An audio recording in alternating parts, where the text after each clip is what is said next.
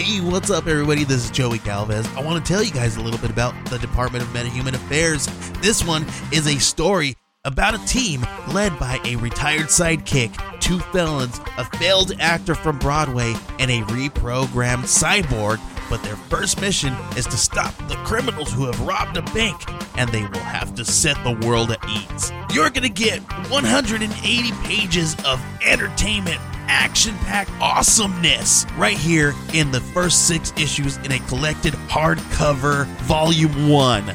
All you got to do is head on over to Kickstarter.com and type in the Department of Metahuman Affairs or DMA and check it out right now.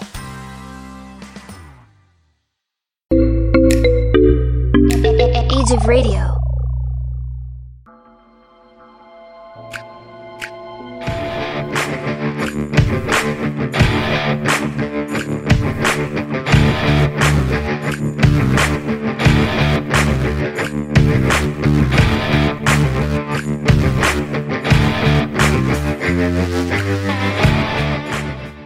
Going on, everybody? We are back. This is episode 223 of the Dark Windows podcast.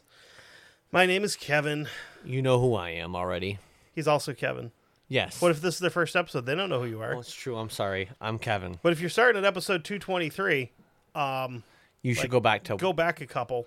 Yeah, don't go back to one. I'm saying No, no. I mean, you can, but if Like, you want to uh, hear us be like super fucking awkward and stuff. 100 maybe. Yeah, uh, 50 ish. Okay. Yeah, go back to 50 and start from there. It'll give you some shit to do. Um, then you go on our Patreon, and there's a few episodes there. So, We're really fucking awkward there. Yeah. So this this episode's actually kind of tied into a previous episode, sort of, because it's a very similar situation with a very similar group, but a completely different outcome. Um, Please explain. Okay, so again, if you go back and listen to some of our older episodes, we did cover the uh, the Munich Olympics, where Yeah. the Israeli team got taken hostage and fucking massacred by a bunch of Palestinians, and so it's a, it's a similar situation, but it's uh I wasn't here for that episode. Yes, you were. Yes, you were. all th- all three of us were on for those. Are you sure? Yeah, hundred percent. You should. I did. It was a three part episode I did, dude. I don't remember it. God damn. So Fuck it. We're headed back to the UK, which obviously has nothing to do with Israel or Palestine. Um, I mean, in the grand scheme of things, it, It- does. But, um, There's but- a strong possibility it could, but I, I wouldn't discount it. Well, if you think about it, you know, i you want to go back far enough, then technically at one point in time, an Englishman ruled Israel. So, yeah, go back far, far enough, like So did a Sultan. like Crusade times. So did a fucking Roman. Yeah, So I mean, a lot of people ruled Israel, yeah. and it wasn't Israel at the time. I no, it wasn't. It was just fucking. It was uh, Judea. yeah, Well, when. Yeah, it was Judea. Yeah. yeah. I don't know. The Crusades are fun, but like I feel like you have to be super careful when you you start looking into stuff because there's not really any neutral side to people that are that are like researching the Crusades. It's like you either have people that are like super fucking Christian that are like, oh, we were doing the right thing, or you have like the other side where they're like, oh man, the Christians came in here and just fucked everything up. We had to fight them a bunch. Well, I think that. Then you got the Jews stuck in the middle that nobody liked at the time. Well, a lot of the Jews didn't live there, so no, but like the, the ones that were there, you know, I mean, but like the, the the OG desert Jews. but a lot of the uh, it was a lot of uh, uh, Muslims and you know, Technically Saracens, I guess. Mohammedans would have been another term they would have used. well, they have, but they're they're they're Muslim, they're you Yeah. know Islamic, so but they but they uh, you know, they had lived there ever since well the Jews were removed Yeah. by the Romans, not their fault, you know. I mean, hey, you snooze, you lose, motherfucker. It's kind of it's kind of how our our species works. Is you know, But I mean, that whole like that whole time period is definitely one of those situations of like what you said. You have to take it with a grain of salt, Yeah. pretty much, because it's either. I don't know if it's the side of the winners telling the story. there was no winners. They're really Nobody yeah, fucking won. but it but it's a side of like what you said. You know, you got the Christian, you know, like say the left and the right. yeah, You know, the left is the fucking Christian Catholics, whatever, and then the right is the Islamic, you know, Yeah. faith that's saying, "Hey, motherfuckers, you know, Saladin here speaking up, going, hey, fuck you, you came into my shit, you came into my house, Yeah. saying, oh, this is our holy land, we're taking it back. Kiss my ass, you know. Listen, you, your people Because some five foot six brown dude was born here in July, so we're coming in in December, bitch. It's ours. yeah, your people fucking left. We had kind of been here, sort of, maybe, and we just pushed in because we were told, "Hey, listen, um, nobody likes us, so we're to get in the fuck in here." you want to put yourself in a real pickle? If you're like super on the side of the Christians, you also kind of have to root for one of the scariest people that has ever existed. Because he was technically one of the good guys, and he was like the first line of defense when it came to Muslims invading Europe, and that would be Vlad the Impaler. Because they had to come through fucking Wallachia to get into like mainland Europe, and he's like, ha ha ha ha ha, I'm gonna nail your fucking shit to your heads. yeah, Yeah. He was, And I'm, I'm gonna make a forest of your corpses and eat bread dipped in your blood at my but table. the problem is, was he was too much even for the.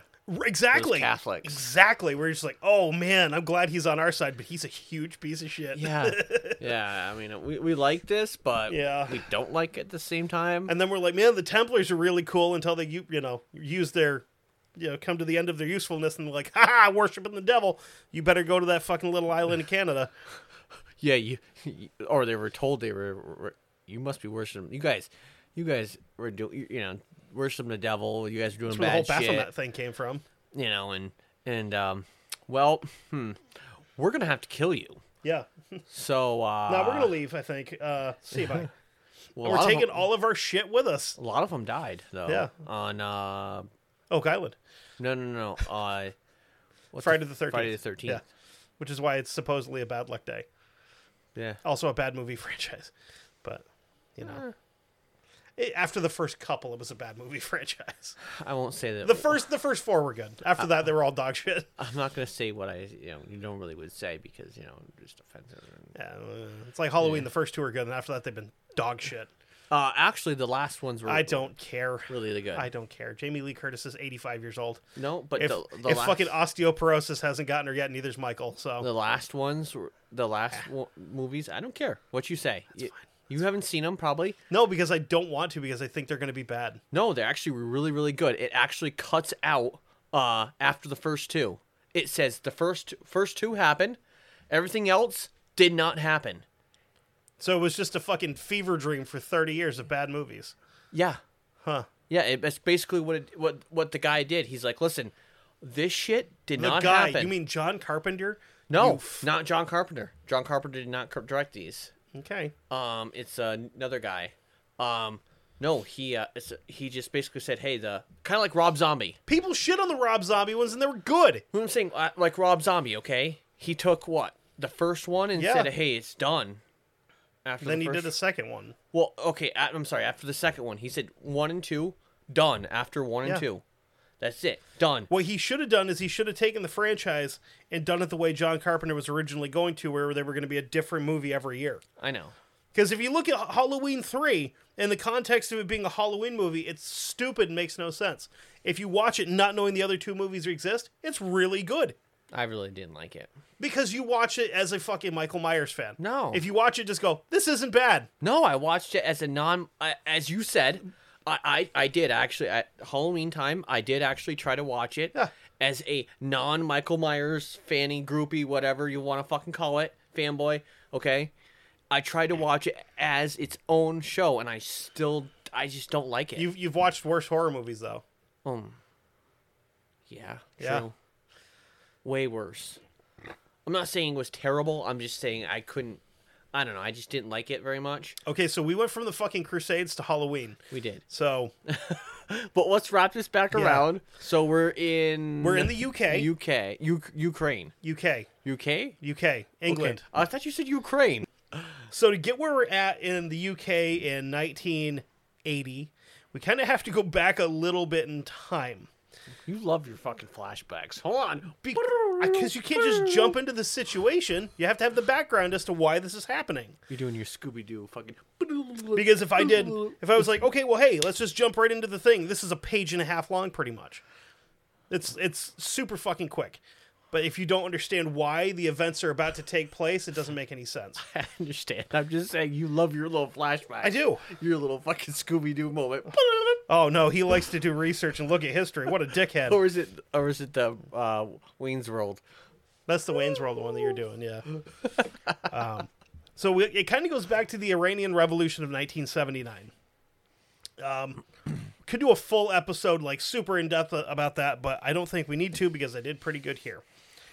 Um, so the the Pahlavi dynasty, which has controlled Iran for about 54 years, from 1925 up until 1979, they were Western backed.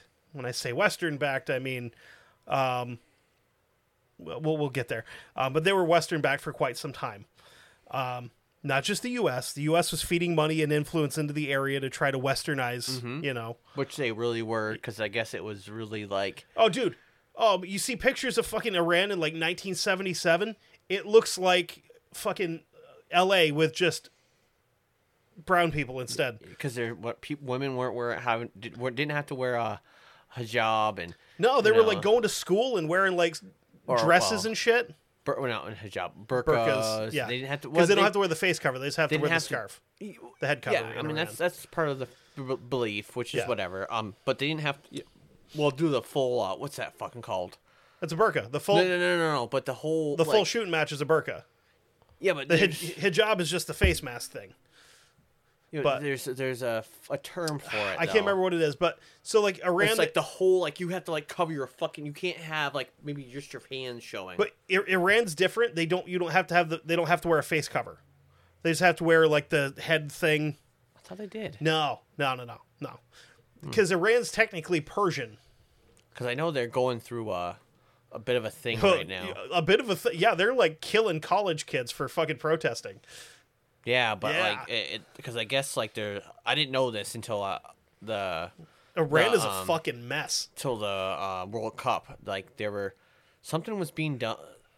There's a something that people others were taking a part in. Because some and- some young uh, girl got killed by the. Well, no, no, no. What I'm saying is the, the like the other team was doing something, and the Iranians were like, "We're not going to do that because we're in protest against um our country Right. right now because we don't like what our country is doing." Yeah. Which I'm like, okay, so there's some shit going on in Iran. Yeah, Okay, so cool. I guess some young girl decided she didn't want to do the whole traditional Muslim dress thing, and like fucking government agents killed her, and people started protesting it, and they've just been fucking killing people in the streets at protests. Wow, Dude, we're talking like not even not even like bean bags and, and tear gas at protest, live fucking rounds. No, see- just shooting motherfuckers. No, see, that is the reason for why women in this country and other countries should be in an uproar. Right there. Boom. Not even women. Everyone. Yeah. Our our women basketball players don't make as much money because they don't have as high of an audience. That's not fair. It's perfectly fair, unfortunately. But you know what? What is what isn't fair is the women's soccer team not making as much money. So obviously, the U.S. is feeding money and influence into the area Yeah. of Iran, much like we're doing in Ukraine now. Um, but the Brits, being the world monarchy champions for fucking ever, um, sweep in and around 1921 to help with some dynamic, uh, uh, I'm sorry, dynastic pointers and empire building advice for the Iranians. In 1941, the Brits, uh, the Brits and Russians forced Reza Shah into exile and put his son Mohammad Reza Pahlavi on the hot seat. And these are both two countries here that know a thing or two about uh, being run by inbreds. Um, not Iran, England, and Russia. Um, 1953, among uh, in the midst well, of a England, Russia, and Germany. yeah, because they're all related. Yeah. Yeah. Um, so in 1953, amid a power struggle be, uh, between Mohammad Reza uh, Shah and the Prime Minister Mohammad Mosaddegh, uh, the CIA and MI6 totally didn't, because they never would even consider doing something. But somebody, Oh. shadowy figures here, Uh-huh. orchestrate a coup against uh, the Prime Minister's government. And about a decade later, the Shah would uh, would shit can Parliament and launch what was called the White Revolution, which really ramped up on the modernization of the country. This is where you get to see Iran turn more into a Western country. Women are driving. Fucking uh, holy shit! Imagine that getting educations and shit. Yeah. How dare they? Yeah. These uppity bitches going to class, learning how to read and whatnot. Um, so this turns the entire system that's been in place since fucking time in memoriam in Iran on its head. The traditionally uh, the traditionally rich are now closer to you know like working class because the farming land that was not available. Uh, I'm sorry, because there's farming land that's now available outside of the expanding cities that's worth a ton of money. So we flip flopped here. People that were living in the cities, making all this money, selling oil and all this other shit, are now closer to working class. And the people that have all this land where they're controlling the food and all that stuff, making money because, you know. Um, so with the land reform law, the government came in and forced families off of the land that they've owned for generations, and the land is quote unquote redistributed into smaller chunks for smaller farms. So these people that own these giant farms are being thrown off of their property and it's being broken up to smaller farms and other people are buying it. So now instead of taxing one giant thing, you're taxing a dozen smaller things. So it's almost uh socialism. It's probably closer to communism No, a little bit. it's more socialism.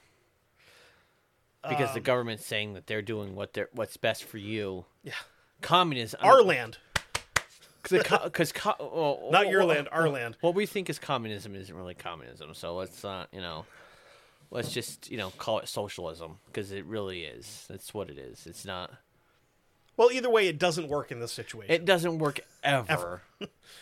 so the plan, obviously. Well, it does work because we have fucking Venezuela. Look at Venezuela, who's socialist. oh, you mean where they're like breaking into zoos to fucking kill animals for meat and stuff? Yeah. Yeah. Fuck it. We're next door to the World Cup winners, though. Hey. Hey, fuck England, right? Um, so the plan didn't go as well as you may expect. Um, when you take land away from people that know how to work it and you give it to people that have never done it before, it fails. Yeah. Ta-da! Shocker.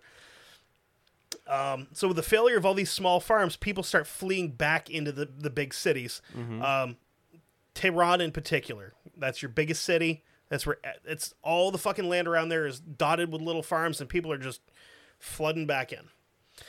This completely flips Iran on its head again, when tr- uh, where tradition has been for young men to find a wife and tend the family farm. Now young people are going into the cities and taking uh, like other jobs. Doesn't it sound familiar? Weird, right?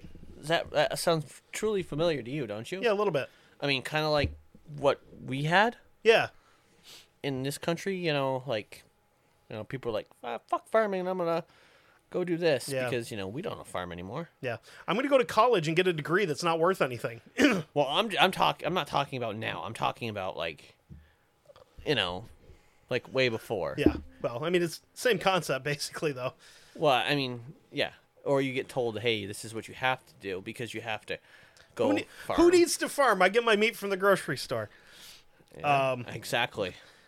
Because that that meat doesn't come from a farm. Yeah, I don't know where I'd even find tofu in the wild.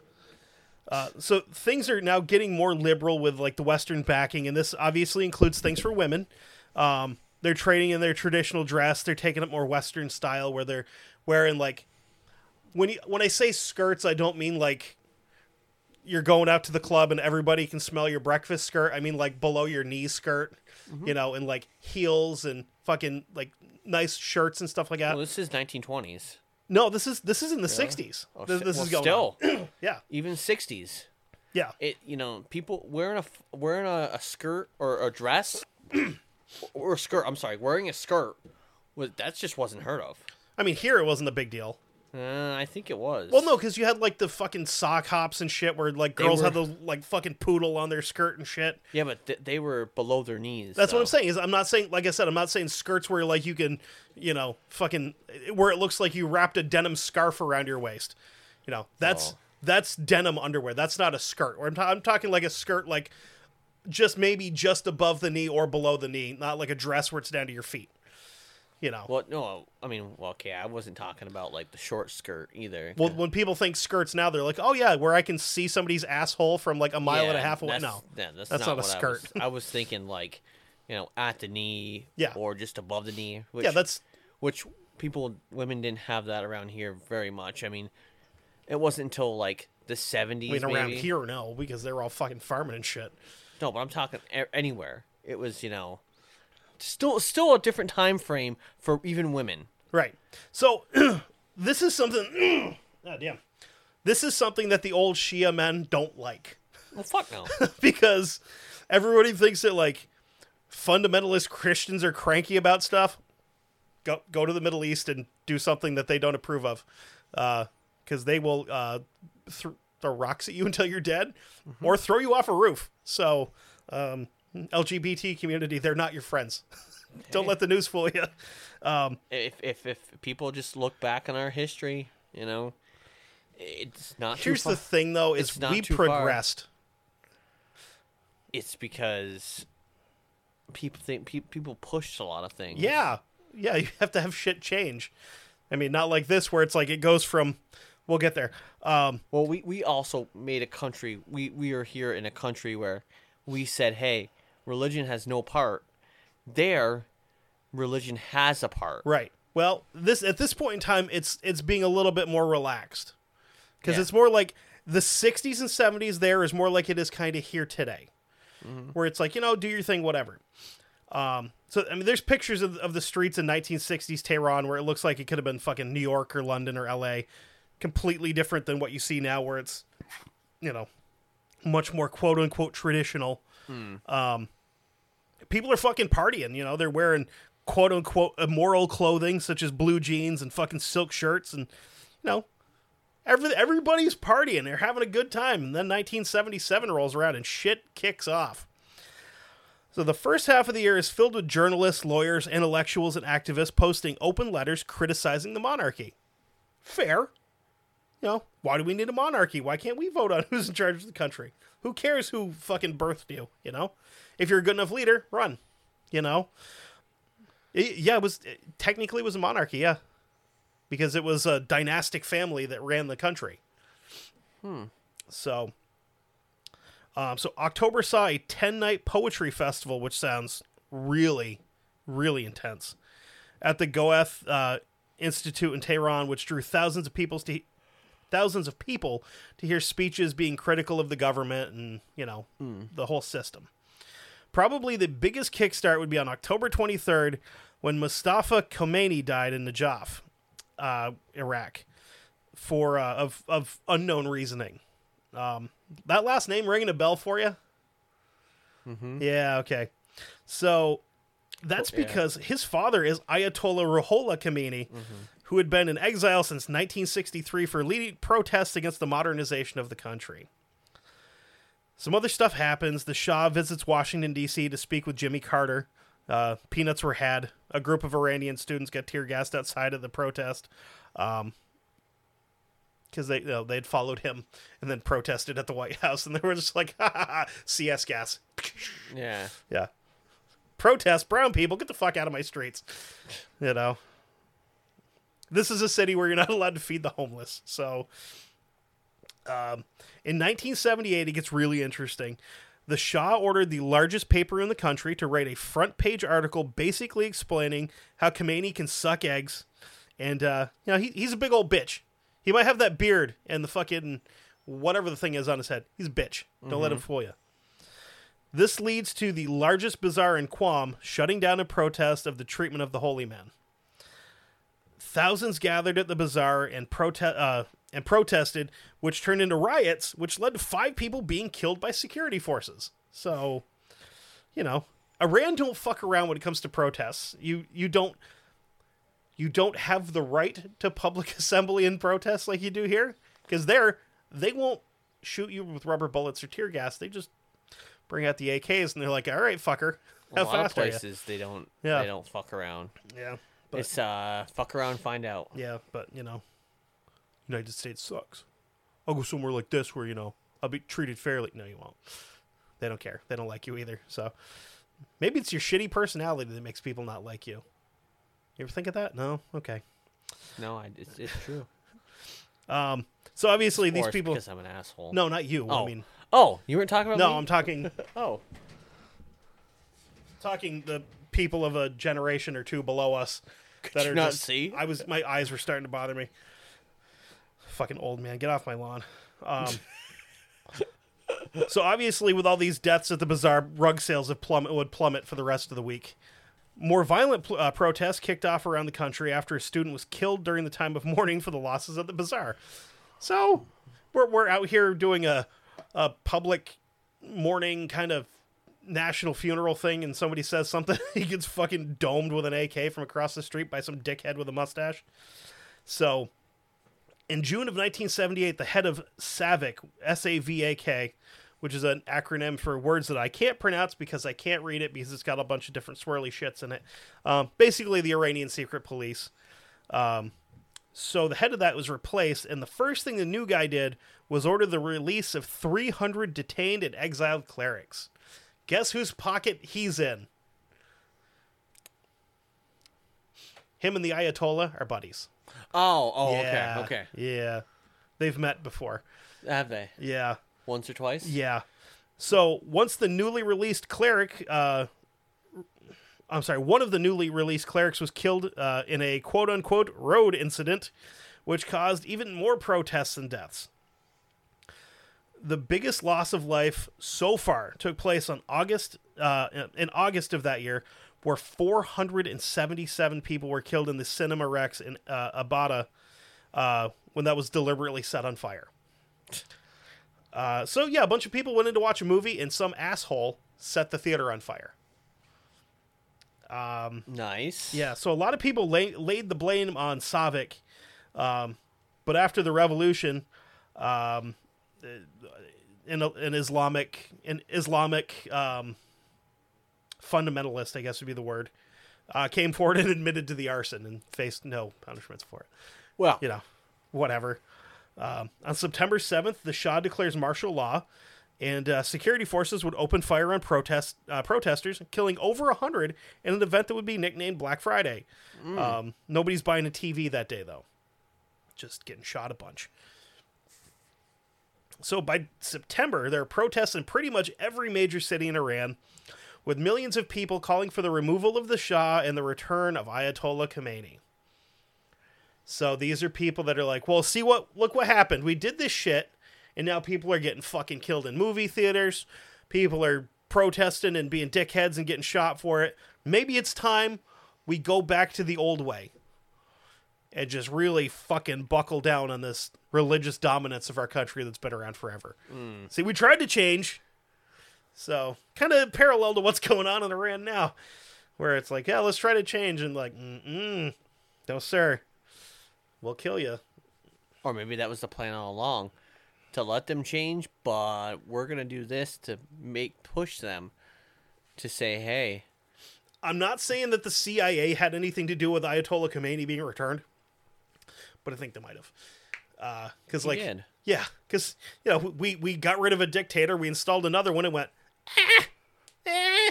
He's doing he's doing shit the way we want him to, but not really at the same time.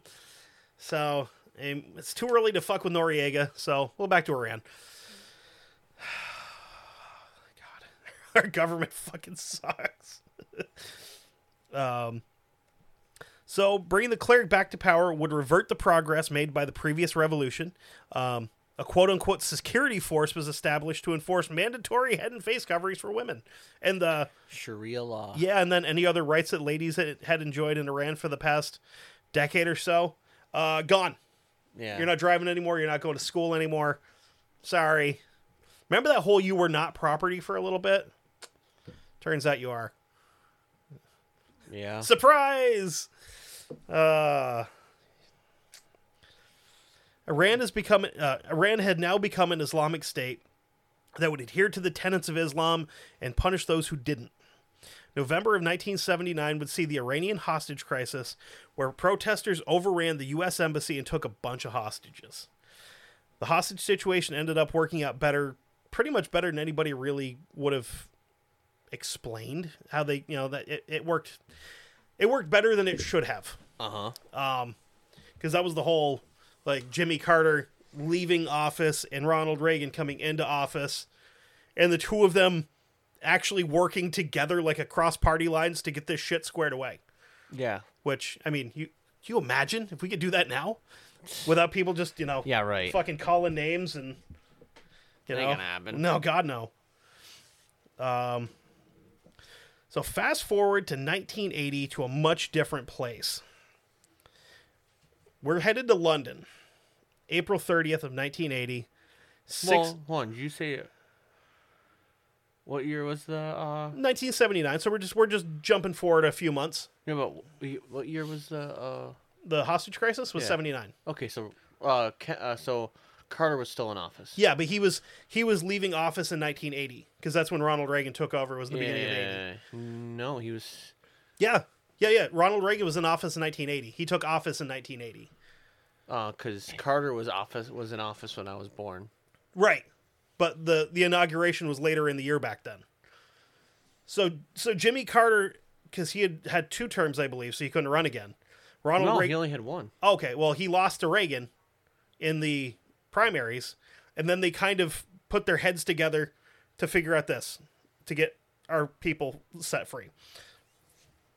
Which I mean, when you have a guy with dementia and a guy that farmed peanuts and now just is a billion years old and still does Habitat for Humanity, get shit done. He didn't have dementia back then. Ronald Reagan, Yeah. it was pretty pretty early onset of it No. because like by 1983 he was basically like worse than Joe Biden is now. no, he was not. That's true. He was Joe not. Biden's pretty bad. He wasn't even. He wasn't even close. It wasn't until like Because he only had one term. He, he was Who? only in until 84, wasn't he? Who? Reagan? no. Reagan had two. Oh, no shit. Okay. We had two term Reagan, two term Bush, two term Clinton, two term Bush, Those last two were unfortunate. uh, two term Obama, Didn't help much. and then we've had one term Trump, And hold on. and One term Biden. possibly, I'm knocking on all the wood. you know, I mean, that's that. You know, And no, I, I'm not a Trump guy. I don't think he should run for president again. I don't know if he should have run for president in the first place. he is running for president. Yeah, but he probably shouldn't. Because uh, he's kind of an idiot. I think people are. Yeah, they're sick of him. I kind of like Ron DeSantis. He's got some balls. Yeah. You know, kind of like him. Not a Republican guy, but uh, Yeah, but he, if it comes he- down to it, I'm like, I kind of like him. he's not. Um. He's not your typical Republican. Guy. No, no, he's not. You know he actually uh, makes me kind of go hmm you know i mean i like more the middle of the road you know hey i want to see a fucking person that's you know middle of the road fucking can see both sides of the fucking you know over both sides of the fence Usually just vote libertarian. It's easier that way. yeah well you get told that you know i voted libertarian and i got told i wasted my vote Okay. Because i didn't vote for the popular too If you don't vote for a Democrat in the state of Vermont, you're wasting your vote, basically. i don't give a fuck Including our governor, who's a he's a rhino he's a Republican, but uh, yeah, He's- he's a he rhino. sure likes gun laws. Piece of shit, big a nosed Repu- fuck. He's a Republican in name only. Yeah. A rhino. I can't race my race car anymore because people are mean to me at the track. Maybe because the people that put you in office, you turned your back on them, have just been a total prick to them. Maybe that's why. Get in your car. I want to see somebody put you in the fucking just nose your ass to turn three at Thunder Road. That'd be great. You don't need your weapons. Yeah. You don't need your giant fucking nose either, Phil. Dink. Um, so we're gonna hop forward to 1980, uh, up into uh, London, which is in England, It is. Britain, Great Britain. Ah. It, I mean, eh, Britain. Great it might be an over overreaction here. Um, April 30th, 1980.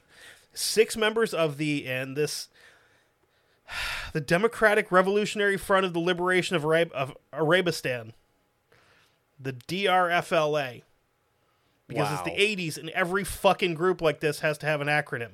Okay. That bloom yeah. Yeah. No, I could not I'm not gonna be able to remember. Well, you had like the PL, like every fucking like PLO, every like Palestinian Liberation. Yeah, every Middle Eastern terrorist organization had to have a fucking acronym. But they only went by PLO or Well, they know, well, yeah, there were the People's uh, People's Liberation of whatever the fuck, or is it Palestinian? whatever, and then there was uh, There was another one that started with a D that had like fucking six letters in it, and the, don't the know. ones that the fucking Contras were hooked up with. Ah, yeah, those guys.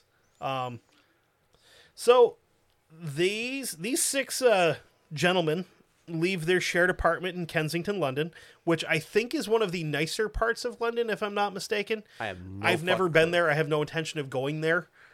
Like if I do Why? end up because if I go I've already got it planned. If I go to the British Isles, if I go to the British Isles, I'm not going to any of the big cities. I want to go just out. You know. Stay off the moors, stick to the road, that kind of area. Eh, You know. I mean, I don't want to go to London. I, I've been on a fucking two decker bus. I don't give a shit. it's kind of cool though. I need to get acid thrown in my face by a fucking 15 year old. I don't have the right to shoot back. Eh. Or stabbed by a child. You get stabbed by a child here. Yeah, but you're more you likely bitching to, about? you're more likely to get stabbed by a child in England. You're more likely to get shot by a child here, and I'd rather get shot by a child because here I can shoot back. Little bastards. Um, if you have your weapon issue. if Just saying if, if silly. you know, Um, you so could be in New York and you wouldn't have it.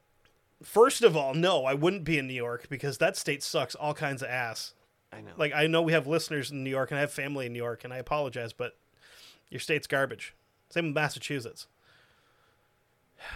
Yeah. So, so these guys leave their uh, leave their shared apartment. They spoke to the landlord and they told him that someone would be along to pack up all of their stuff and ship it back to Iraq where they were headed. Um, but they were going on vacation first. They're, you know, we're gonna go over here. We're gonna go to fucking I think it was Syria for something for on vacation. Then we're going home to Iraq. Somebody will be by to collect our things and ship them. So they did the very familiar feeling thing that pretty much all Islamic terrorists kind of do leading up to an attack is uh, they kind of assimilate. They go out wherever they're going.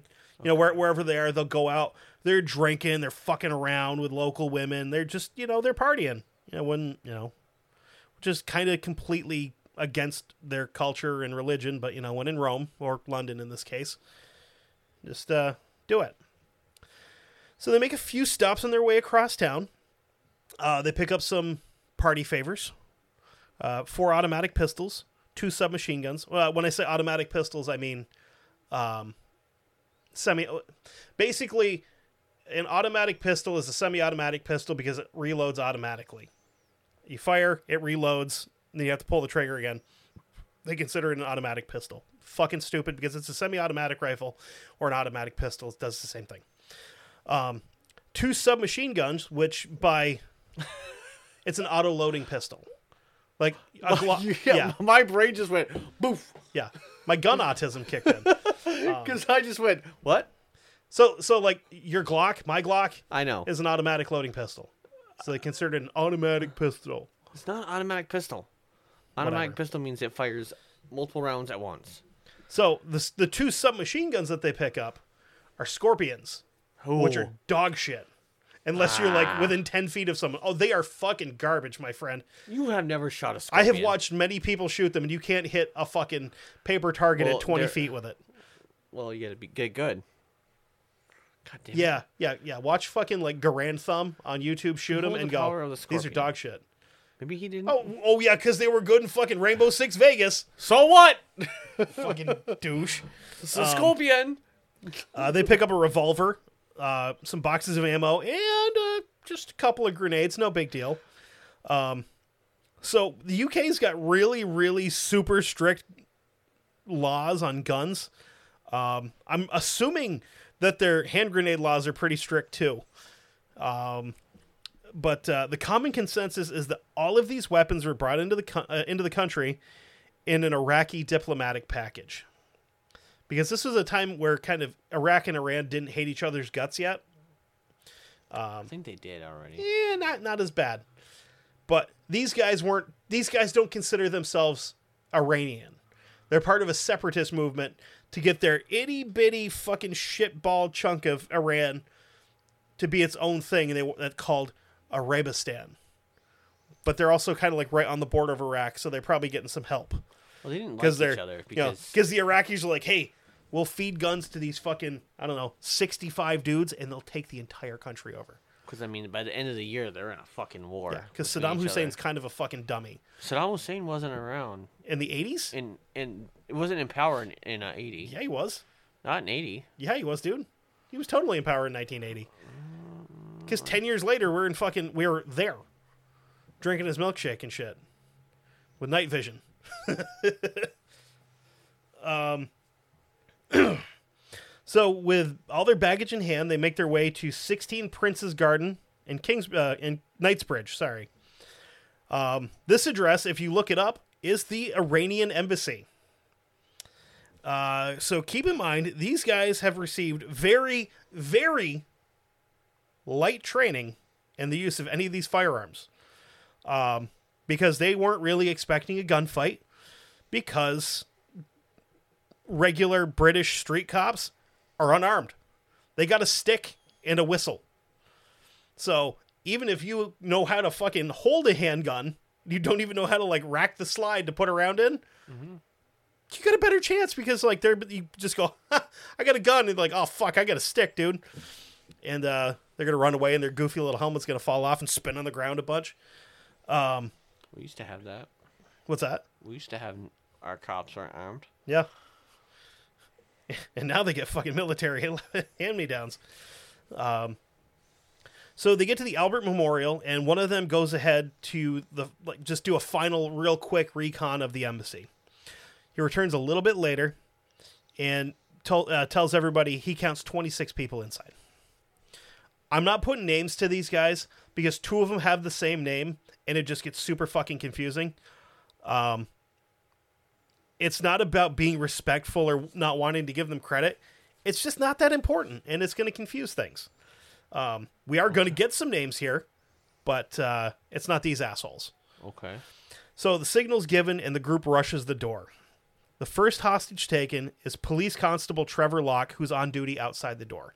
Because most of these embassies have a local police officer outside, just basically running security, checking IDs of people when they go in, all that.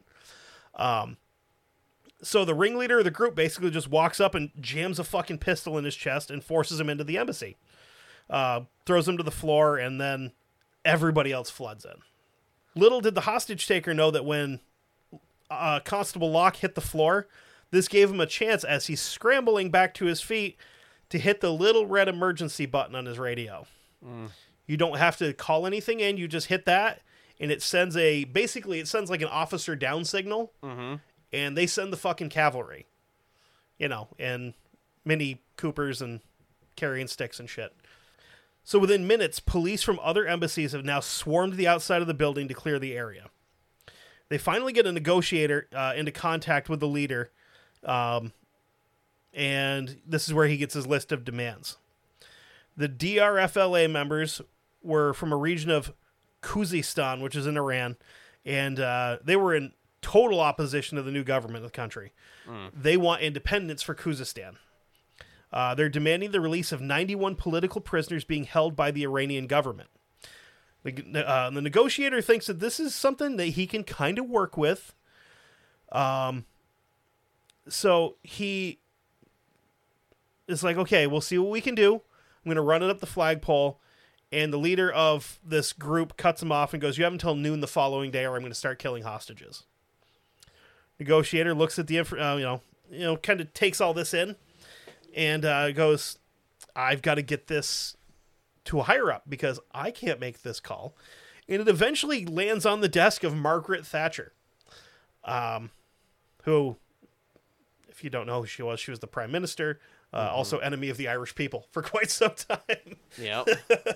Uh, so after a quick meeting with her security council, 200 kilometers away, an alert bell starts ringing in possibly the most dangerous place in all of it, all of Britain. The SAS headquarters at RAF Hereford. The SAS were really nothing new. I mean, we've talked about a couple SAS guys here. Um, oh, I thought that was. I thought it was gonna be ringing at MI6. Nah, dude, fuck MI6. We're calling in the big. We're, we're calling in the big guns. Damn. Yeah, You're fucking. They're going. They're they're going for blood. yeah, we're going hard in the fucking paint here. Fuck. Maggie's like, ah, fuck James Bond. We need we Yeah. need dudes. Yeah. we need goons is what we need. Yes. So, so the SAS at this point in time is still fairly unknown to the public. It's kind of like back in the 70s, 70s when, you know, like with the Navy SEALs, people didn't know they existed because not all of them had written a book about how they were the guy that shot Bin Laden yet. It wasn't a thing. This is when special forces were secret. you know, we don't just fucking tote them around and be like, ah, look, we got fucking green berets and Delta guys falling out of our asses, and you know, hey, we'll throw some fucking Navy SEAls in. Nobody fucking knew about these guys. yeah. And uh, these guys are headed to London and they're not going for fucking tea and crumpets. I think now will be a very good time to take a quick break because it's about to get hot and heavy. it's going to be a lot of fun. Hey, it's Kaley Cuoco for Priceline. Ready to go to your happy place for a happy price? Well, why didn't you say so? Just download the Priceline app right now and save up to 60% on hotels. So, whether it's Cousin Kevin's Kazoo concert in Kansas City, go Kevin, or Becky's Bachelorette Bash in Bermuda, you never have to miss a trip ever again. So, download the Priceline app today. Your savings are waiting. Go to your happy place for a happy price. Go to your happy price, Priceline. So back to the scene. The negotiator makes a really smart move and says that uh, he, he's on the phone with the leader of this this terrorist organization, and he tells him he's like, "Listen, we're, I'm trying to work with you, but I got a really weird signal. I'm having a hard time hearing you. Yep. I'm not sure what's going on. We're gonna bring in another phone." Okay. So what's going on is they have a couple of plainclothes police officers going around the side of the building and scraping at the phone lines with knives to make it crackle and shit. And then they just go fuck it and just cut the lines.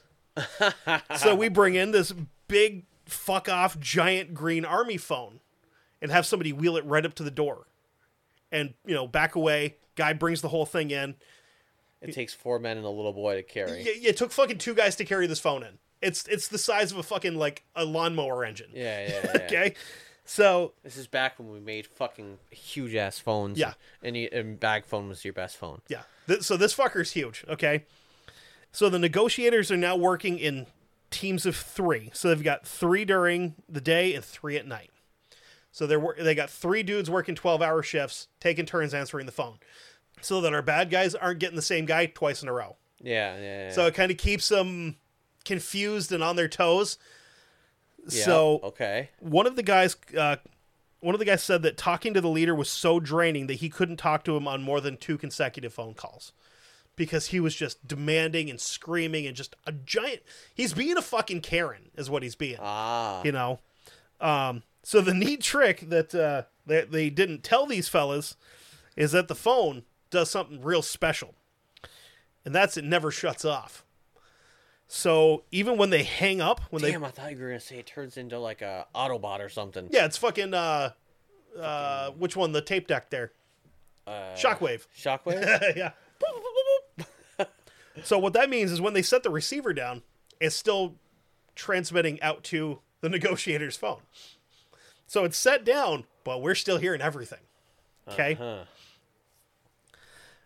So through what little surveillance they could do Probably from like, these stupid bastards don't know the fucking phone's on. these fucking gringos out here. the fuck's a gringo? thought these guys were Middle Eastern. They're not Mexican.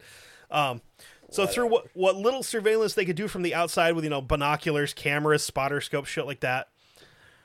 made up for it having a had to have made up for it having the open line. That it helped. All so the time. so you can you combine all of this stuff and it's for being 1980, it's pretty fucking good surveillance. Yeah. but they also had a fairly new technology for the time, which were public CCTV cameras. So nowadays in London, there's a CCTV camera for every 13 people, uh, every 13 people in the city. With it, uh, so for a city with almost nine million people, that equals out to 691,000 cameras in the city. Back then, they didn't have that many. Um, but they did put them to the best use that they could because a lot of these big public buildings like this have those closed circuit TV cameras, so they can see, they can kind of see all four sides of the building from different cameras on different buildings. Can't really see in because it's basically being filmed on a fucking eight millimeter potato still. It's a Nakatomi building. Yeah, not quite. Fucking yippee ki motherfucker. John McClane, they, John McClane, that got shit on the John we're about to talk about. Okay. Um. So with all these techniques, they're able to to determine that there are six gunmen and twenty five hostages in the building. So our boy that went in and did surveillance overcounted, but I think he may have also been accounting for the officer outside It's a little bit to be 26. Well, no, because if there's 25 people inside and you're obviously going to drag this police officer and that makes 26. ah, So, okay, so they, they need to get closer or even inside and try to monitor the situation. Um, and they have a, a, a decent idea as to how to do it. The block of buildings 15, 16, and 17 on Prince's Gate are this old, heavy brick. The walls are like two fucking feet thick because these are all buildings that are all connected to each other. Um, and they're all like over 200 years old. These are old okay. buildings. Yeah, yeah. Which I mean, for fucking England is like buying a house here that was built in 1950. Like, ah, it's fine. It's got knob and tube and shit, but who cares? It's fine.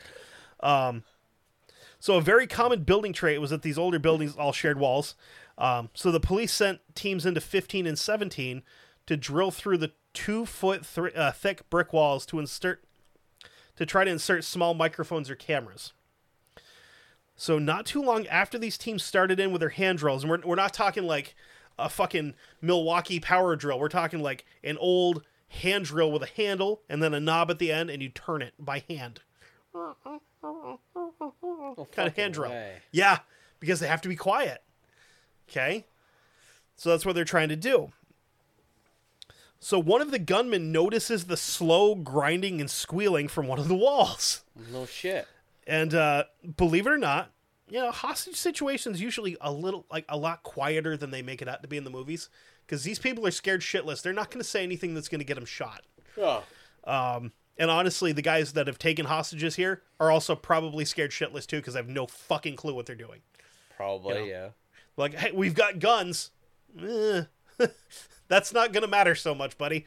Um, so, not a lot of chit chat going on, and uh, you know, you don't want to get fucking blasted with a scorpion. You don't want to get fucking. You don't want your KD ratio fucked up by some dickhead with a scorpion and a thick mustache. Nobody True. wants that. Um, so the leader of this group asks uh, Sim Harris, who's a BBC employee that was actually at the embassy trying to get a work visa through Iran to go to Iran to cover what's going on there with the revolution for the BBC. So he's wrong place, wrong time. Um, so he asked this guy, he goes, he's like, Did you hear that? What, what the hell is this noise, you know? And he told him that he didn't, you know, he's like, I can't quite put a finger on it, but if you grab Trevor Lock, that constable, he'll probably be able to tell you exactly what that noise is. So this dude is fucking crafty. He's in a bad situation, but he's still thinking, okay? Uh huh. So They're gonna shoot him before they shoot me. So So they they Yeah. no, so they basic they basically dr- like drag Constable Lock over and make him stand next to the wall, and they bring Sim uh, Sim Harris over and make him stand next to the wall where the guy had heard it. yeah. And uh, Trevor Lock is listening. He's like, "Oh yeah, yeah, I hear that." The guy's like, "What is it?" And he goes, "It's rats." He goes, "What the fuck are rats?" So he has to explain to this man who is carrying a fucking handgun what rats and mice are because he has no idea what they are. He's like, "Oh, they're just these little, you know, little critters that they get into these old buildings and they run around." And he's like, oh, "Okay, cool." Fucking buys it. Hook, line, and sinker. Reeling them in. Okay, so it's rats. No. Um, Okay. so as the uh, as day one runs down to a close, um, the terrorists release one of the hostages, who was an Iranian woman that was pregnant, but she wasn't really pregnant. so she's like, "Oh shit, dude, I got a baby on the way," and they're like, "Ah, get out of here, you!" All right. They send her out the door, you know. We can't Um, kill a pregnant woman. So then the following day's deadline comes and goes. Wait, was she wearing a? Was she wearing a burqa? No, no, no. She she she worked at the embassy in London, so she didn't have to dress like a fucking hefty bag. She didn't have to dress like a Christmas tree that's being stored in a shed somewhere. Okay, so they forgave her that. that Yeah. Yeah. Okay. They weren't dressed like fucking, you know, ISIS terrorists either. They're in regular street clothes. Well, they don't have to. well, no, but they they are dressed like regular fucking people in London. I know, but I'm saying they don't have to because they're males. They don't have to dress fucking, you know, any particular way. I mean, the thick With the mustache and fucking the, huge beards the the thick mustache and the smell is usually enough. what's that? I don't know. I would assume shawarma, Shawarma. falafel. I don't know what the fuck they smell like. Probably not great though. Probably tastes pretty. Uh, falafel, I heard is good. I don't know. Never had it. I heard it's good. Oh, Greek food's good. It's not too far away from Middle Eastern food. It's also had Indian same. food, so I think if you mix Indian and Greek, it's probably right around that area. Uh, I think more Greek. Is, Greek is more is more the same as uh is is that because I hear I hear you know it's basically kind of like they have the same kind of foods. Listen, you could put tzatziki on cat shit, and I'd eat it. It's just like a creamy cucumber sauce. It's really good, really good. Um, I've had it once. I think. spanakopita, fucking fantastic, You, listen, don't be using those fucking big words, dude. It's spinach pie. Ugh, you- you, you just lost me. No, no, no. It's like a quiche, but then it has a crust over the top of it like a pie. So it's like a quiche with spinach in it. It's fantastic. a little bit of cheese with it. Oh yeah. Yeah. I don't know. I'd probably try. It. Don't it. try the frozen one. You got to get like a real. I'd probably try. It's got to it. have arm hair in it to make sure that it's really Greek. You know, Okay, I'd try it. I'm not gonna say I wouldn't try it. I'm, I would it's good. because I try most anything once. But anyway, So the higher ups in the government decide that they can't risk that the hostage takers are willing to avoid killing anyone in the next day or so because they've let the deadline pass and they didn't shoot anybody. So now we don't really want to Well- test them. listen, they don't tell time very well. Well, I mean they got clocks and shit. but like we don't want to test them. They don't know what a fucking rat is, so how can they? You know, I don't know, they got fucking sand dials or whatever, Ah, sundials for fucking- watches or whatever. high Goddamn noon. cave people. Um, so so the call is now made to RAF Hereford to be like, hey, so heard we already sent, uh, like we shot you guys a text, you didn't answer. So Were you out on mission or something? some some dude in fucking uh, fucking uh, is it uh, ten Downing Street's like sent out a text like to like it's just like his thing just says Hereford's like, yo, you up? Are you booty calling the SAS? yeah. um, so they make the call, and then you know the coach comes in from ten Downing Street, and he calls for the righty out of the bullpen, bringing in the closer. uh huh. So on May first, small groups of hard-looking men start showing up and walking around the streets in the area, um, and they end up going into 14 Prince's Gate to a room that's been reserved for them to have a little meeting. These are members of the 22nd SAS, um, uh, and they're fucking squared away big time. They've got all their weapons and kit with them already. They bring all their own personal shit in a like in duffel bags and backpacks. Um, so they had a team on standby at all times in case shit decides to go sideways. Um, and they're they're two doors down from the embassy. They don't want them right next door because that looks a little weird. Uh huh. Because that area is kind of locked off. And you know, if one of these fucking dudes sticks his head out a window and he sees all these guys with fucking crew cuts walking down the street and he's like, eh, "That looks a little weird to me," you know, it'd be like you know the remember the, the the Boston Marathon bombing with all those guys with the Punisher hats and the backpacks that happened to blow up. Yeah. It'd be kind of like that, ah. you know. Okay. um, okay. Gotcha. Gotcha. except it wouldn't ruin a fucking Red Sox game. um, so they again they had a team on standby all twenty four seven here basically. If a single gunshot was heard from the building from the building two doors down, they would be armed and ready to fight in less than two minutes. That's fucking impressive. Okay, it is. so two minutes is a lifetime in a gunfight, but when you have literally the best, the the fucking best special forces on the island, two doors down, your chances of survival are a little bit better.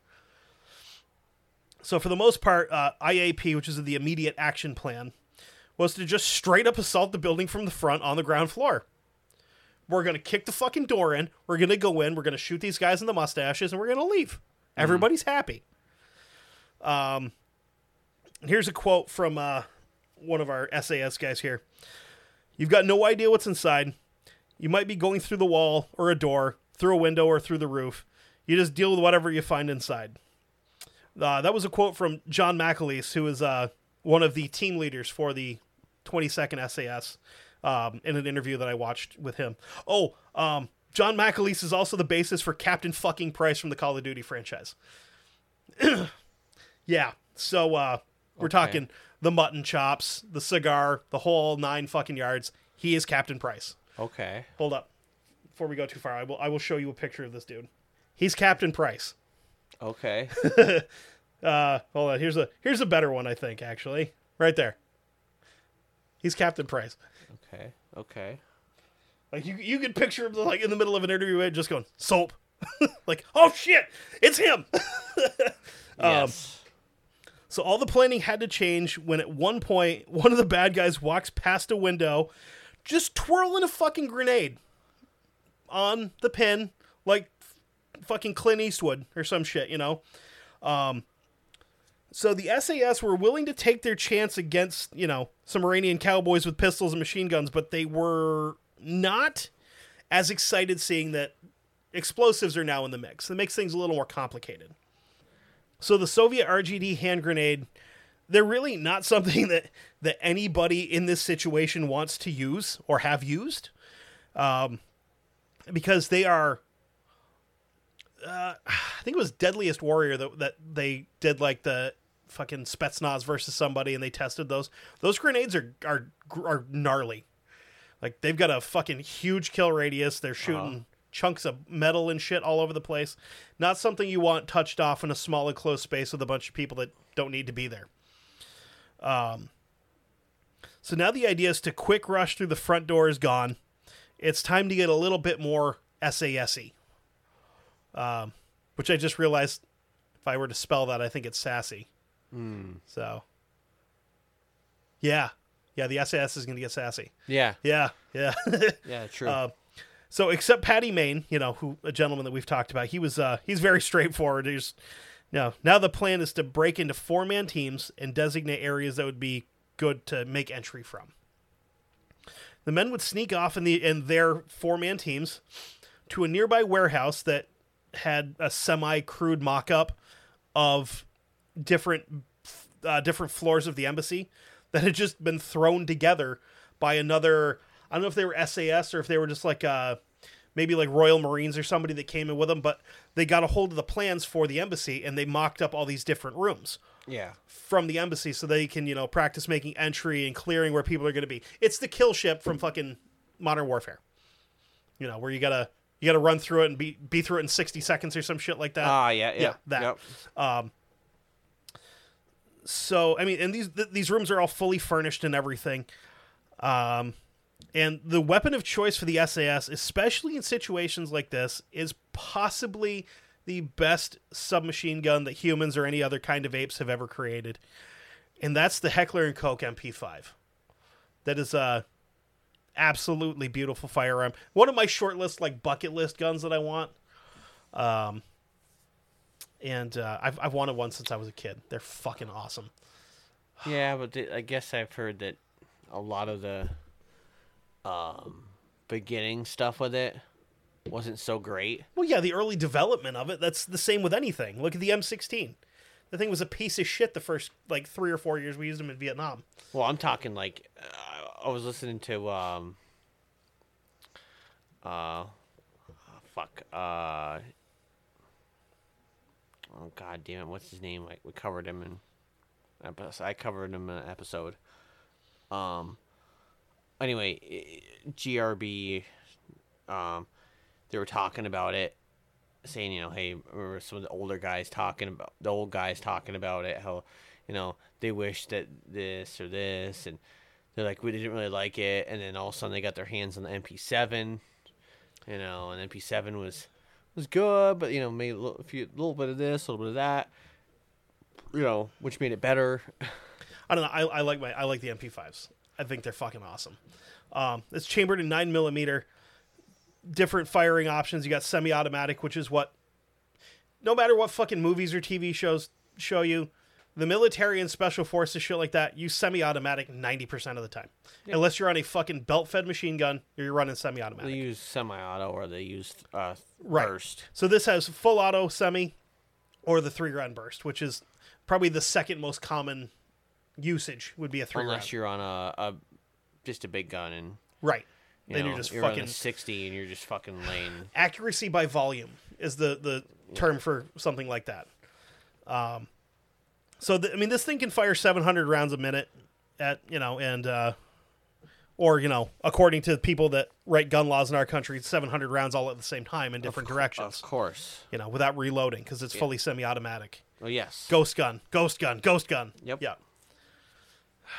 So the only thing, the only thing I find a little weird about their setup is when I was looking at pictures, they've got these giant fucking mag lights attached to the top of them, like state police style mag light, like Yeah. the one you could beat a motherfucker to death with. Yeah. And it's like it's just attached to the top where your like where an optic would be on it. Mm-hmm. So you can't use your fucking sights because this thing is laying right in the middle of them. Because they probably didn't use the sights. You don't have to when you're this good. Yeah.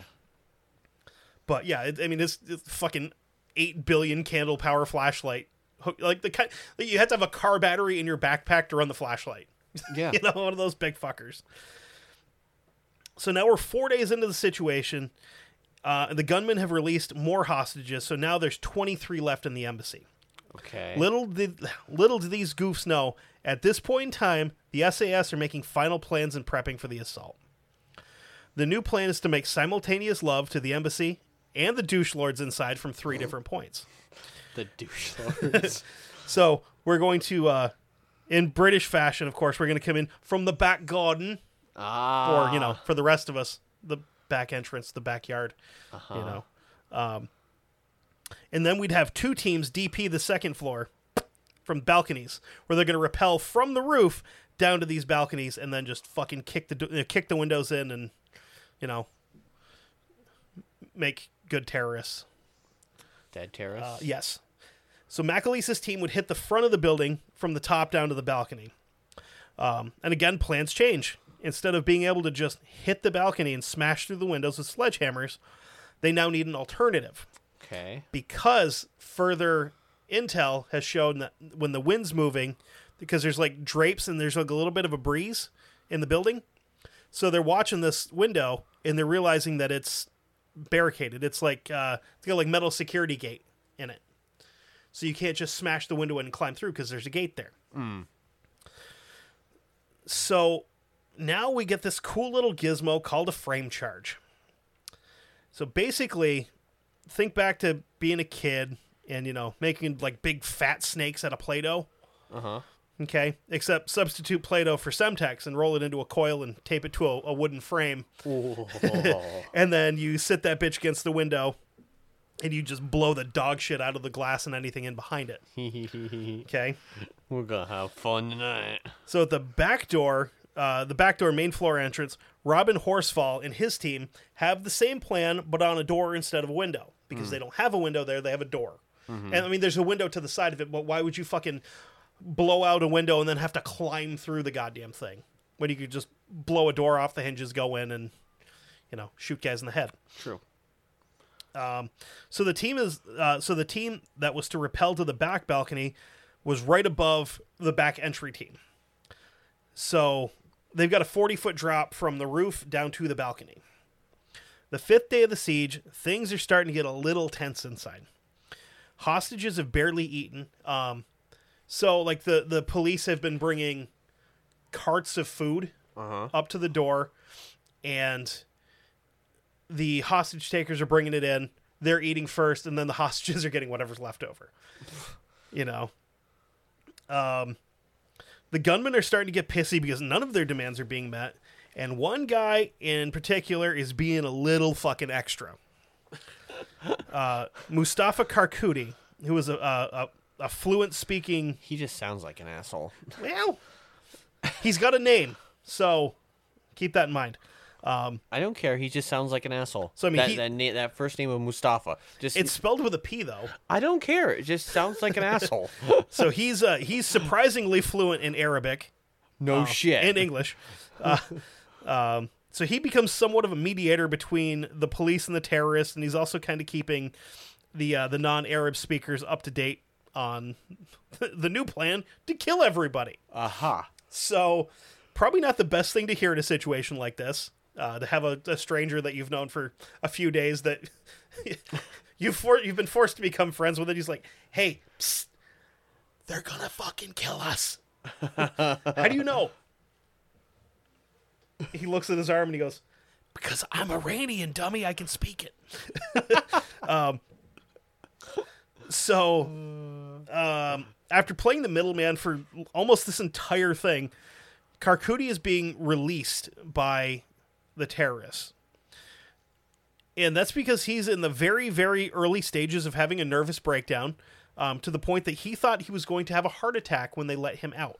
Pussy. I mean, did I say that out loud? Um, so this is great for Mustapha, but not great for the tw- uh, 21 remaining hostages. Uh-huh. Because the man that can kind of keep them updated on what's going on, poof, gone. Into the fucking wind. You know? Ah. okay, I take that back. He's not an asshole. He, he wasn't. He was a good dude. yeah. Day six is the worst to date. At this point, the uh, at this hmm, at this point, the hostages are barely speaking to each other or the gunman because they are fucking exhausted. They're hungry. Probably just like just fucking kill me. I don't care. Um, so things start getting a little hot between the the second in command and some of the Iranian hostages in the embassy. Uh, particularly a man, 29 year old man uh, named Abbas Lavasani, pronounced that right, I'm pretty sure, who was an ardent supporter of uh, of the Ayatollah, and he starts talking shit to the gunman. Okay. He's very upfront about his support for the new government, and he tells them um, that if they had a set of balls between them, they'd do something about it. Um, he made the mistake of telling them, "quote I'm willing to die for my cause. Are you willing to die for yours?" So the second in command picked him up by the hair, uh, up to his feet, forced him to another room, and while all this is happening, Sim Harris and uh, Trevor Lock get on the police phone because the hostage takers handed them the phone um, and uh, start. They're talking to the negotiator, and they're like, uh, "This guy Lavasani is he's talking shit, and uh, they're gonna shoot him." So, according to Trevor Lock, while he's on the phone, the negotiator says, "quote Try to do something and stop them." Which you know may have been a little tone deaf. Like, the fuck you want me to do? Like, you, the fuck you say? you know, like whip my dick out and hit him with it like um constable lock said in an interview quote i then heard bang and a groan then bang bang a shot followed by a groan and immediately two more shots i hadn't seen it but i had heard a classic execution just picture david attenborough like walking you through that Yes. it was a classic execution Um, So the police outside heard the gunshots too, and they sprung into action immediately by waiting five goddamn hours to call and see what had happened. Ah. Yeah, yeah, yeah. I mean that that's Immediate yeah. action. Yeah, that's five actu- hours later. Hey. So at 6:50 p.m., Lavasani's body is pushed out the front door of the embassy. Armed police, somehow they found fucking armed police all of a sudden, uh-huh. provide cover, and two men go up to the door and they kind of roll him into a litter and try to get his body out. Um, one of them tried to stop to do CPR, which I mean he's been shot three fucking times, twice in the head, uh, and it was five or six hours before, so they're probably not going to have a very successful uh, life saving operation. So what here. you're trying to tell me there's a chance. Yeah. yeah. Dude's been dead for fucking six hours. You're like doing chest compressions. You son of a bitch. Don't die on me.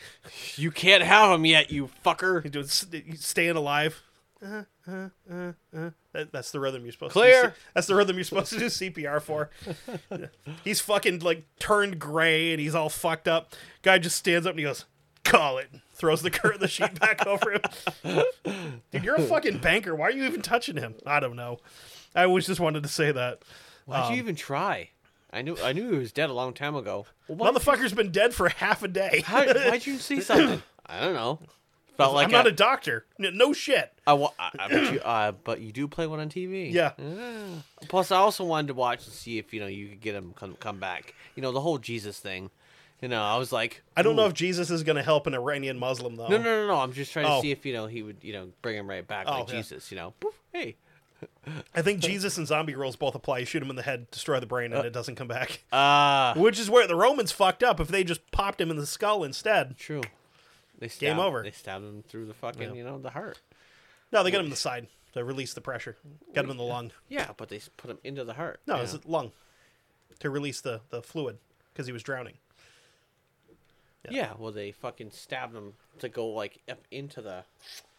Yeah, but it didn't hit his heart. It was just his lungs to release the fluid. I mean, he was And dead. then George Patton got a hold of the spear that did that and died.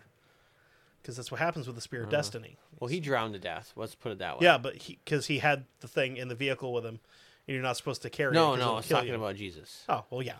Duh. Hanging there. I mean, he wasn't the only one to die from that. A lot of people were. So down at number 14, the men of 22nd SAS are gearing up, checking MP5s, sliding uh, Browning high power 9 millimeters, also fucking great handguns, into thigh holsters, and getting ready to send these turds to meet their maker. Uh huh. After receiving a call at about 7 p.m., the police commander on scene hands over the reins to the military, and shit is about to get spicy. Have they finally made the, the, the point where they're like, listen, we can run this and we can run it well and we got it down. Yes, So they made that call. yes, Okay. yes. So the call was like, hey, do you got it? Yeah? Well, let's go, mates. Yeah, yeah. Are you guys ready yet? Like, motherfucker, we've been ready for two days. We've been waiting for you to call us. We've been just fucking doing coke and staying awake for like 48 hours at a time. We're ready to roll. Oh, Okay. Coke and mess and I don't know if they I don't know if they let special forces guys do coke. Like, whatever. I mean, you probably should force them to. It's fucking 80s. they probably did that. It's the 80s in London. Yeah, they were probably doing coke.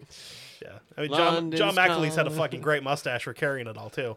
They were listening to, like, you know, fucking, yeah, some weird shit.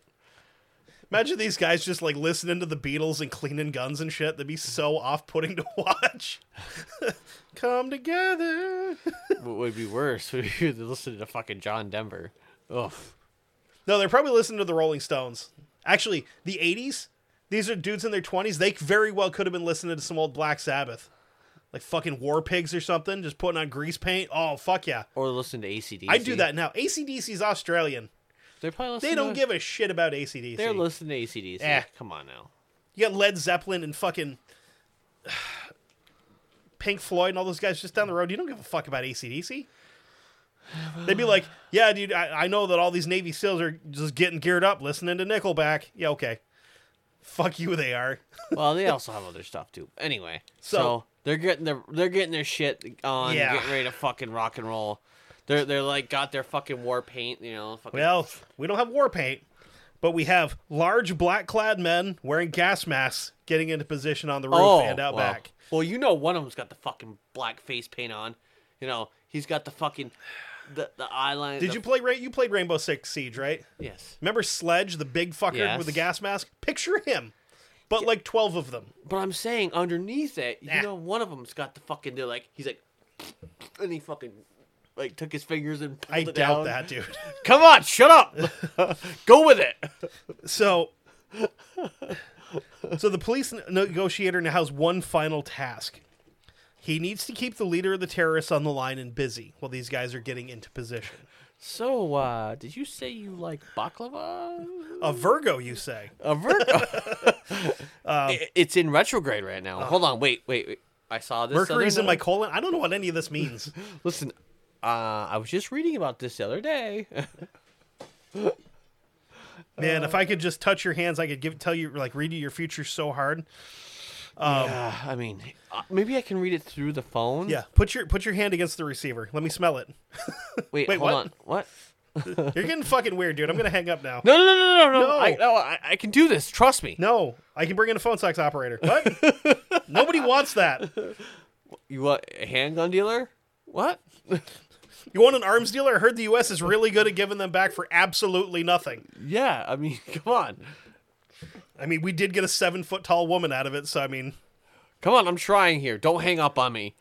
And I, I, I'm I'm up for a good freak of nature, but like probably shouldn't have given back a guy that's now actively selling guns to everyone and their fucking brother. But I mean, if you guys know like his phone number or anything, Hooker brother. up. DM me. Remember I was talking about one of the MP5? I'm pretty sure He doesn't. homie mean, can hook me up. He doesn't mean that CIA. I'll pay taxes on it. It's fine. I don't give a shit. Um, okay, so so after he speaks to the leader at length about some very complicated and convoluted planning on getting the gunmen and hostages all to Heathrow, which is the big ass airport in London, um, he asks to speak to Sim Harris. He tells Harris to tell the terrorists that part of the plan is that they're going to get a double decker bus and they're going to bring that in. But Trevor Lock has to drive it because he's the only one with a British driver's license, apparently. Not that, but I mean, it doesn't qualify you to drive a bus that's fucking 18 feet tall. But they don't know that. You know. So Lock is pissed, having heard all of this, thinking that the fucking police have now given in to the demands and they're just going to hand these guys over. And he fucking after talking to the guy, apparently slammed the phone back into the chest of the terrorist leader and went, I'm done, and walked away. Because he was pissed. He's like, these fucking guys just gave us up for nothing, for these assholes. He has no idea. Shit's about to get real. okay. As this conversation's going on, there's TV cameras that have been outside for the last six days. And they're now getting their first look at one of the most elite military units, not in Europe, but in the fucking world mm-hmm. overall. Like the SAS are top three when it comes to like we're gonna go in, fuck shit up, and come out, and you guys are never gonna know we were even there. Yeah, they're like top three. Oh, So these TV cameras are now catching, like now capturing scary men in black crawling all over the roof of this building like giant ants, and the negotiator can also see them as he's trying to keep the dude on the phone busy. So he's watching this whole thing going on on the phone, and he's like, "Uh huh, yeah, oh yeah, no, yeah, that's awesome, uh huh." Wait, what? Sorry. um.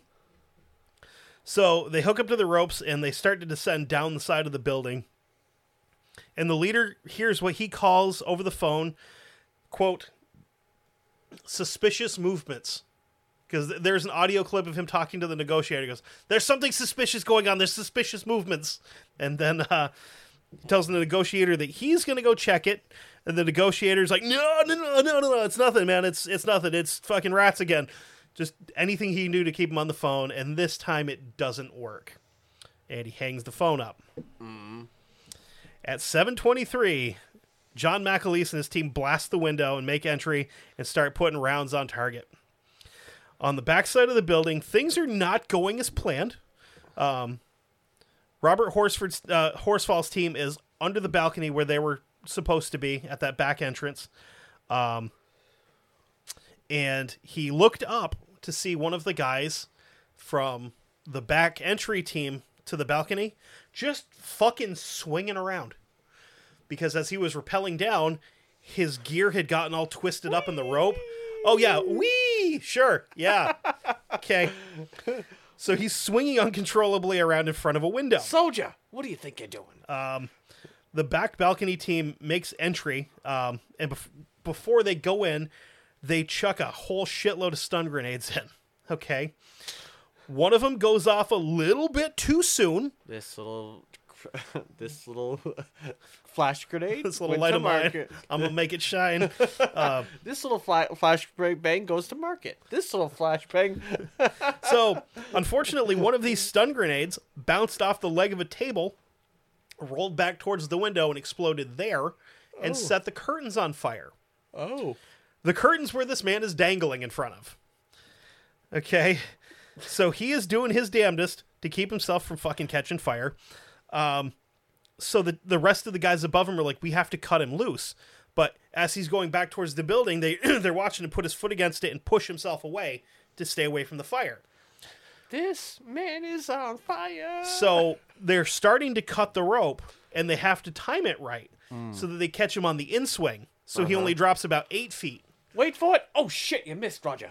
instead of catching him on the outswing where he drops 45 feet Ah. onto fucking concrete. Wait for it. Ready? Go. So they do get it. They nail it pretty well. Um, he does fall about 10 feet and land flat on his back on the balcony. Ah, But that, that kind of, again, that beats the, uh, the 40 foot drop with a very squishy stop on pavement below. Um, but uh, this fucking guy got up and he apparently had third degree burns from the waist down Ouch. and made fucking entry into the building. These guys don't play around. Like his fucking skin is falling off his legs, and he's like, "No, fucking save some for me," you know? He's like, "Pfft, ain't nothing. Yeah, I eat, I eat third degree burns for breakfast. Fuck it. Whatever. yeah, yeah. I can feel my bones touching fucking cotton. I don't give nothing. a shit. Don't worry about it. I ain't no bitch. Listen, I can do this in my sleep. Ha. so things aren't going good on the ground entry either. Um, I'm gonna get treatment for this later. So Horsfall's team's having issues with the explosives, um, where they can't get them to stick without them, you know. So they had it stuck to the door, and his so his his number two is getting ready to detonate it.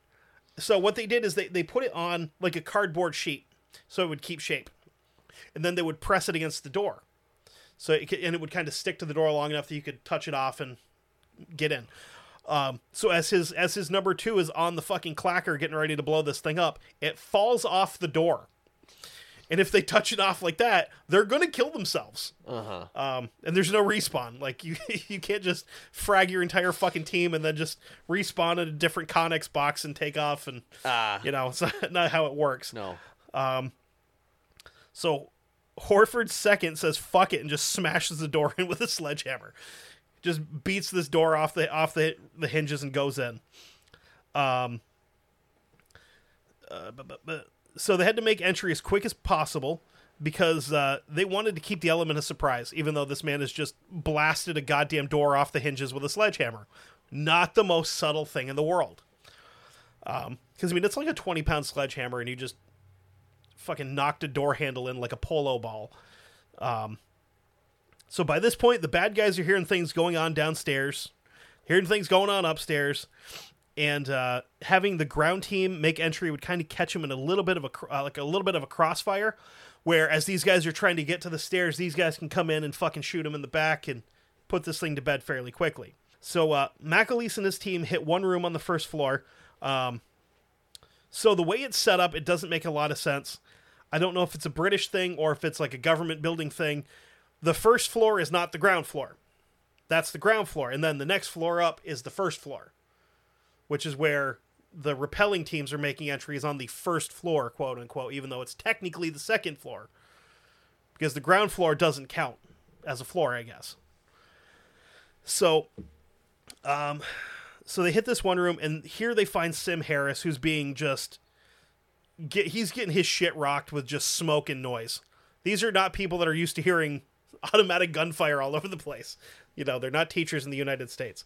Um, so they bring him out to the balcony where the like the balcony where they'd made entry, and they're like, stay right here. Okay, cool.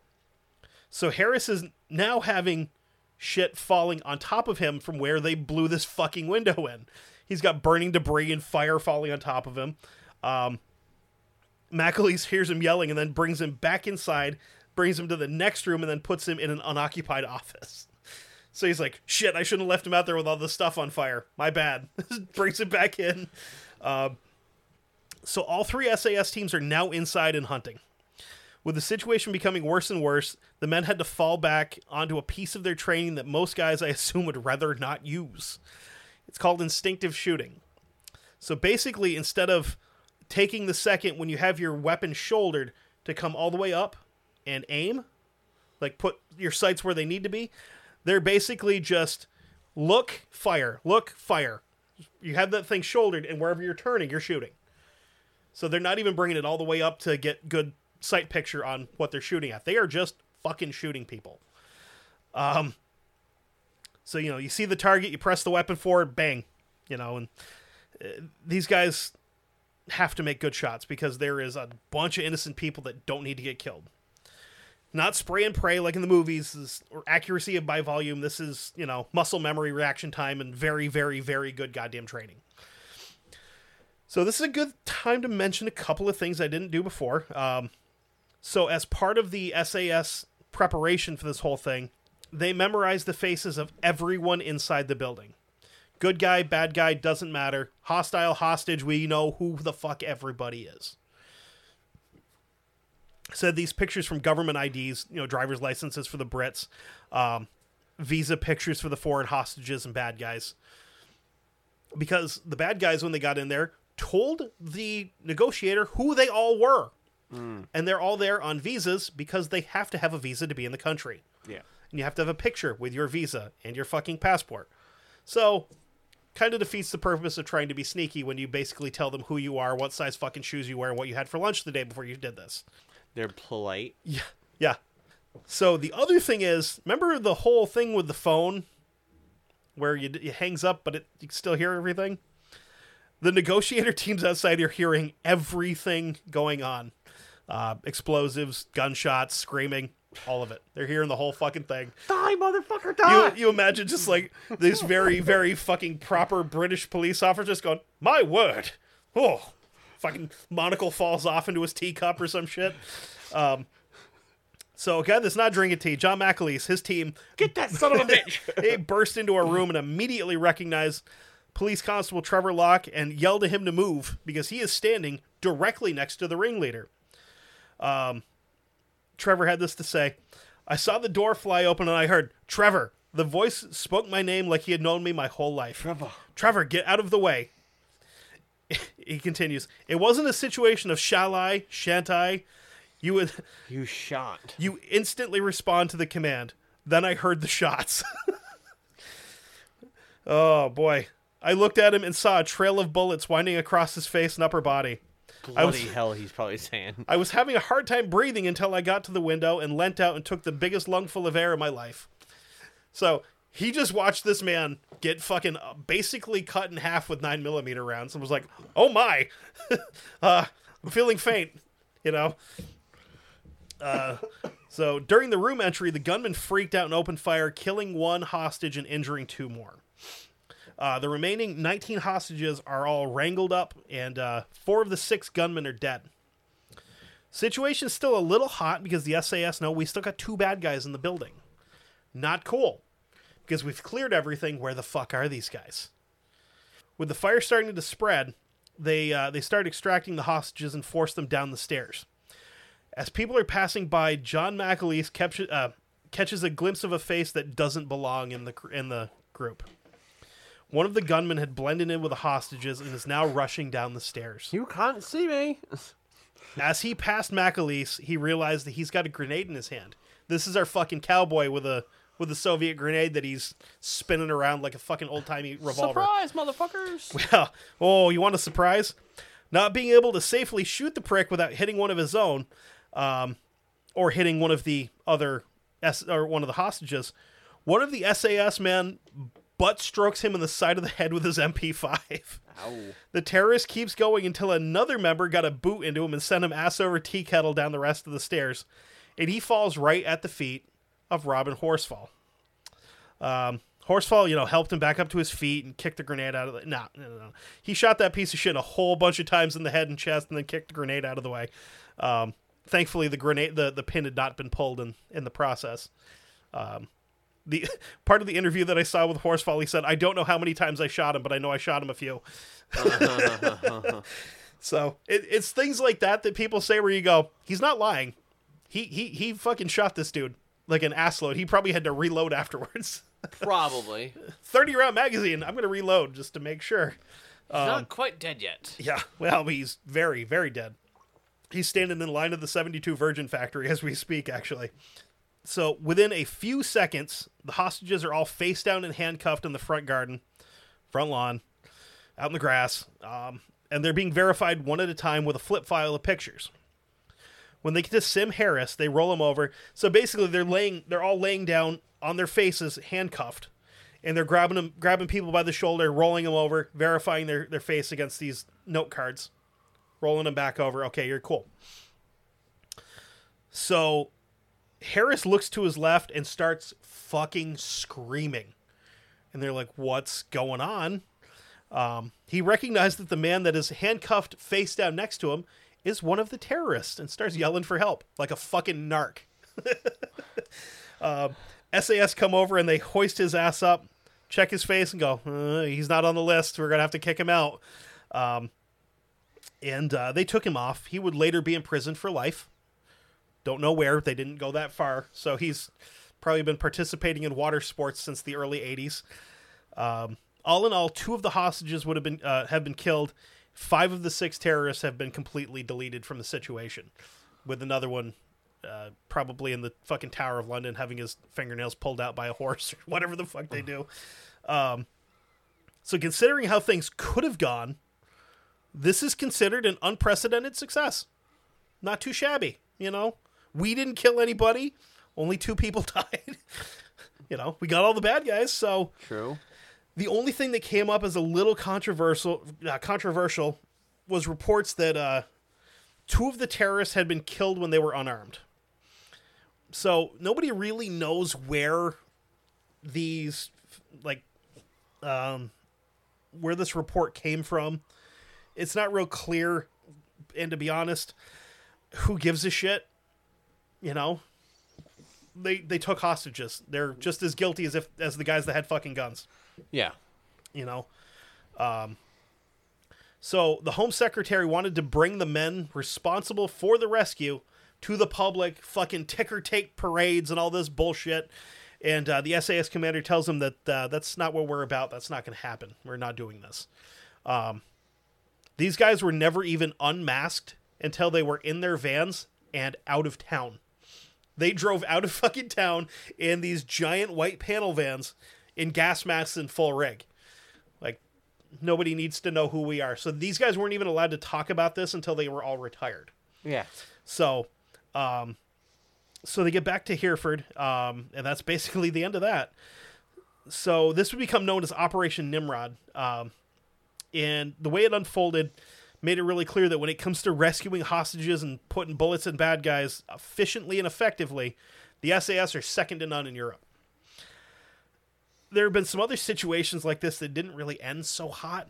Um, like one that I really want to cover, which is the Moscow, uh, the Moscow theater quote unquote rescue, where a pile of Chechen rebels took hostages and Spetsnaz operators just fucking bungled the entire thing and ended up killing like 170 people in an opera house. But they got their guys, you know. Um, yeah, so that's uh, that's Operation Nimrod or the uh, Iranian embassy siege. Nice. That was a lot of fucking fun. I like that one. yeah. That's cool. Um, Something so- I didn't know anything about. Yeah, yeah. That's cool. And uh, honestly, it's gonna sound fucking stupid. What really inspired this was like, we've been playing Call of Duty a lot, Uh huh. and like the last one had a bunch of like operators in it that were based on real people. Yeah. And I was like, you know, I wonder if any of these other guys are. They have to be. Have to be. I was looking and I'm like, I wonder if Captain Price is based on somebody real. And then there's like fucking 50 articles, and I was like, whoa, whoa, whoa, whoa, whoa, hold on. Then I'm looking into them and like, okay, he did shit in the Falklands. He did shit in Ireland. What the hell is this? Oh shit, that's cool. And I just dove into it. Um, That's so cool. yeah, and I mean, if you like this, go over to Patreon because we're about to cover some other interesting shit for Patreon. Yeah, go over to patreon.com forward slash dark windows podcast. Yes, And Yes. you can so pay. proud of you. Shut up. No, seriously, you nailed it, man. You can pay five dollars a month and get free content. It'll be four episodes a month that you get, and we have a back donation of five dollars. and we have a back catalog. Uh, also, go on over to studio.com. Check them out. Uh, they have your, you know, possibly finding your next pair of headphones No or earbuds. you will. Uh, and you can buy a Bluetooth speaker. Sometimes they even have specials where you can get speaker and headphones together. ran, that was a really good one they ran last Christmas. I'm kind of bummed I missed out on it. Yeah. Um, and then whatever you find, put it in your basket. Go to checkout. Put the promo code of Dark Windows 15 in to get 15% off your entire purchase. Also, do your social media stuff. Go on over to Facebook, Instagram, Twitter, all that good stuff. Mostly Instagram, Twitter, and Facebook. Uh, Facebook, Dark Windows Podcast. Twitter and Instagram, Dark Windows Pod. Yeah. Uh, Rate, review, and subscribe wherever you can. It helps. And listen to the full fucking episode. Yeah, yeah. Listen to the ads. Like I know it sucks, but it helps us. Tune the fuck out if you have to. Yeah, it's like yeah, it's like I don't know, ninety seconds total for all of them. Just space out. Don't fast forward. And, Seriously, it helps. um, Yeah. And Man, until hope you everybody week. had a new uh, had a good uh, holiday. Yeah, good Christmas.